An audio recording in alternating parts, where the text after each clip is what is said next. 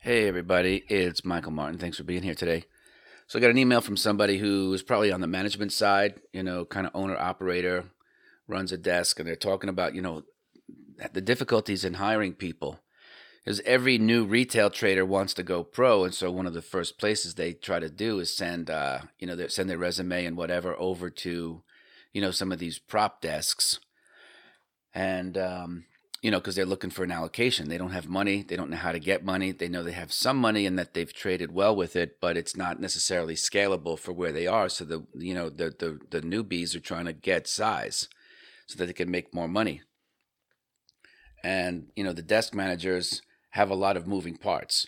Um, you know, um, so the question was in and around like trying to help, you know, hire people, you know, and, and giving them a shot, but also doing what's rest doing what's best for the, the company and also the existing culture, right?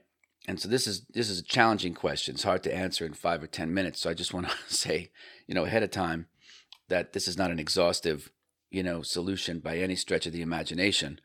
I think so much of you know working with people who I don't want to call them high performance because it's when you're in the business it's just performance, right? High performance is marketing bullshit basically. But you know, because for people who, for trading, is their normal everyday life, it's performance, right? So, so calling it something other than that is looking like you're trying to impress people. So, when you find other performers, then the question is, you know, some people can't actually handle more money. You know, you've read stories where people were good running 10 million, but the minute they ran that up to 30, 40 million dollars, their monthly whipsaws, both up and down, went up on an order of magnitude that was, say, more geometric, right? It wasn't proportional. And so sometimes people can get spooked, even high, you know, performers who are on a desk because they're dealing with bigger numbers. And they might be thinking of the number more than the percentage, right? So I, that's this is not that type of coaching call. This is more like, hey, so what they do is they say, look, I'm going to start with a baseline of 10 million and I'm going to go working from there. And that's what I'm going to reset to because that's my comfort zone. So, you know, if you have to grow that person into a new comfort zone, that's a different call. So then you have to say to yourself, okay, can they handle size? How, how can they demonstrate that when even like paper trading doesn't really tag into all the emotions that they would be feeling, even though, you know, maybe getting employed has something to do with how they can simulate or paper trade bigger accounts. I think the results on that are mixed, to be frank. I haven't found any kind of positive serial correlation that someone can paper trade a $20 million line and then go actually do it. For everyone that does it, there's probably more that still can't. So I don't think it's indicative, to be frank. So if you're thinking about developing that as a tool, you know, measure eight times and cut once. I would not make a gigantic capital allocation into that the best thing to do is to find people who have a thread of discontent where they are and they want to move over. You know what I mean? Maybe there's been personnel changes, there's been a manager change, maybe there was a couple of bad hires. Which leads me to my next point is that you know when you have a culture on your desk that's working and everyone's getting along and there's no peacocking and there's no assholes basically just pardon my language but i think there's no other way to say that you run the risk of destroying a good thing if you bring somebody in who's not going to fit in culturally with what you have, even if they have really, really, really good numbers. You know, the the the price that you end up paying is is it's not worth it. And I think that was really the heart of the question. I was kind of reading between the lines, is how do you know? The honest answer for me is I I follow my gut. If I have a sense that this person's not going to fit in, or that they're they're giving me their Sunday best right now, but I know that they're going to turn into uh, Mr. Hyde in two or three weeks once they find a new comfort zone at this company, then it's not a good fit. You could also obviously, you know, look at their social media accounts. What's the kind of stuff that they publish out there? What do you think that tells them or tells you about them? Um, I don't know the, all the HR as to what you can ask about and what you can't, so I don't want to go there. But you can infer quite a bit by looking at how people behave when they think no one else is looking. So that would include their Twitter, their Instagram, maybe you know their StockTwits, whatever they're publicly publicly putting out there. You know, obviously they might be acting with or without a filter so you can see for yourself you know you know you might be smarter at this than i am uh, these are just the things that i you know that i consult to when when people reach out for this type of help um, i think if you generally like the person there's probably a way to make it fit if the performance numbers are in line with what you're looking for um, I have found it very difficult, though, that if a guy is an a hole or if his trading style doesn't match, leopards don't change their spots, to use the cliche. And so to try to get them to do things your way if they're not already doing them, it's it's um it's a stretch. Because so much of this is emotional and psychological. So then you kind of have to say, well, do you bring them on board um, for a couple of months to see if you can help? I don't want to say ramp them up because they're, if they're already doing something that's working, you really don't want to change that, right? You wouldn't want to tell Jean Michel Basquiat to start painting like Picasso because Pablo already did it. You see? So everyone has their own signature style already. And normally, if they're moving, it's because of an environmental change that is no longer working for them.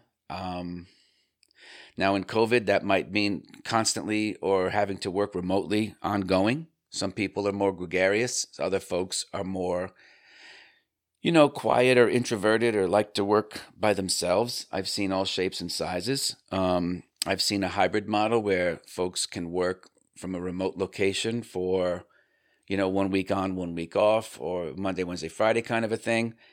You know, it all depends on what they would need to be in the office for. If you have like a ranking system where someone's kind of like a, I don't know what a junior trader is. Junior trader doesn't necessarily mean that they're junior. It just might mean that there's a length of service of less than six months or two years or whatever.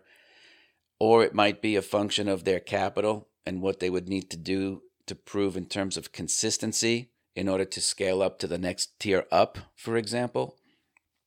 Um, two, it also depends on like what you think your holding period is. Do you want to uh, impose you know, if you're if this company is a day trading firm and they don't take risk home overnight, but this person's a swing trader, you know, you're clipping their wings for no particular reason, you know? And you wouldn't want to ask, you know, again, you don't want to ask somebody like Jean-Michel Basquiat to try to be another painter when they're already doing something very, very well.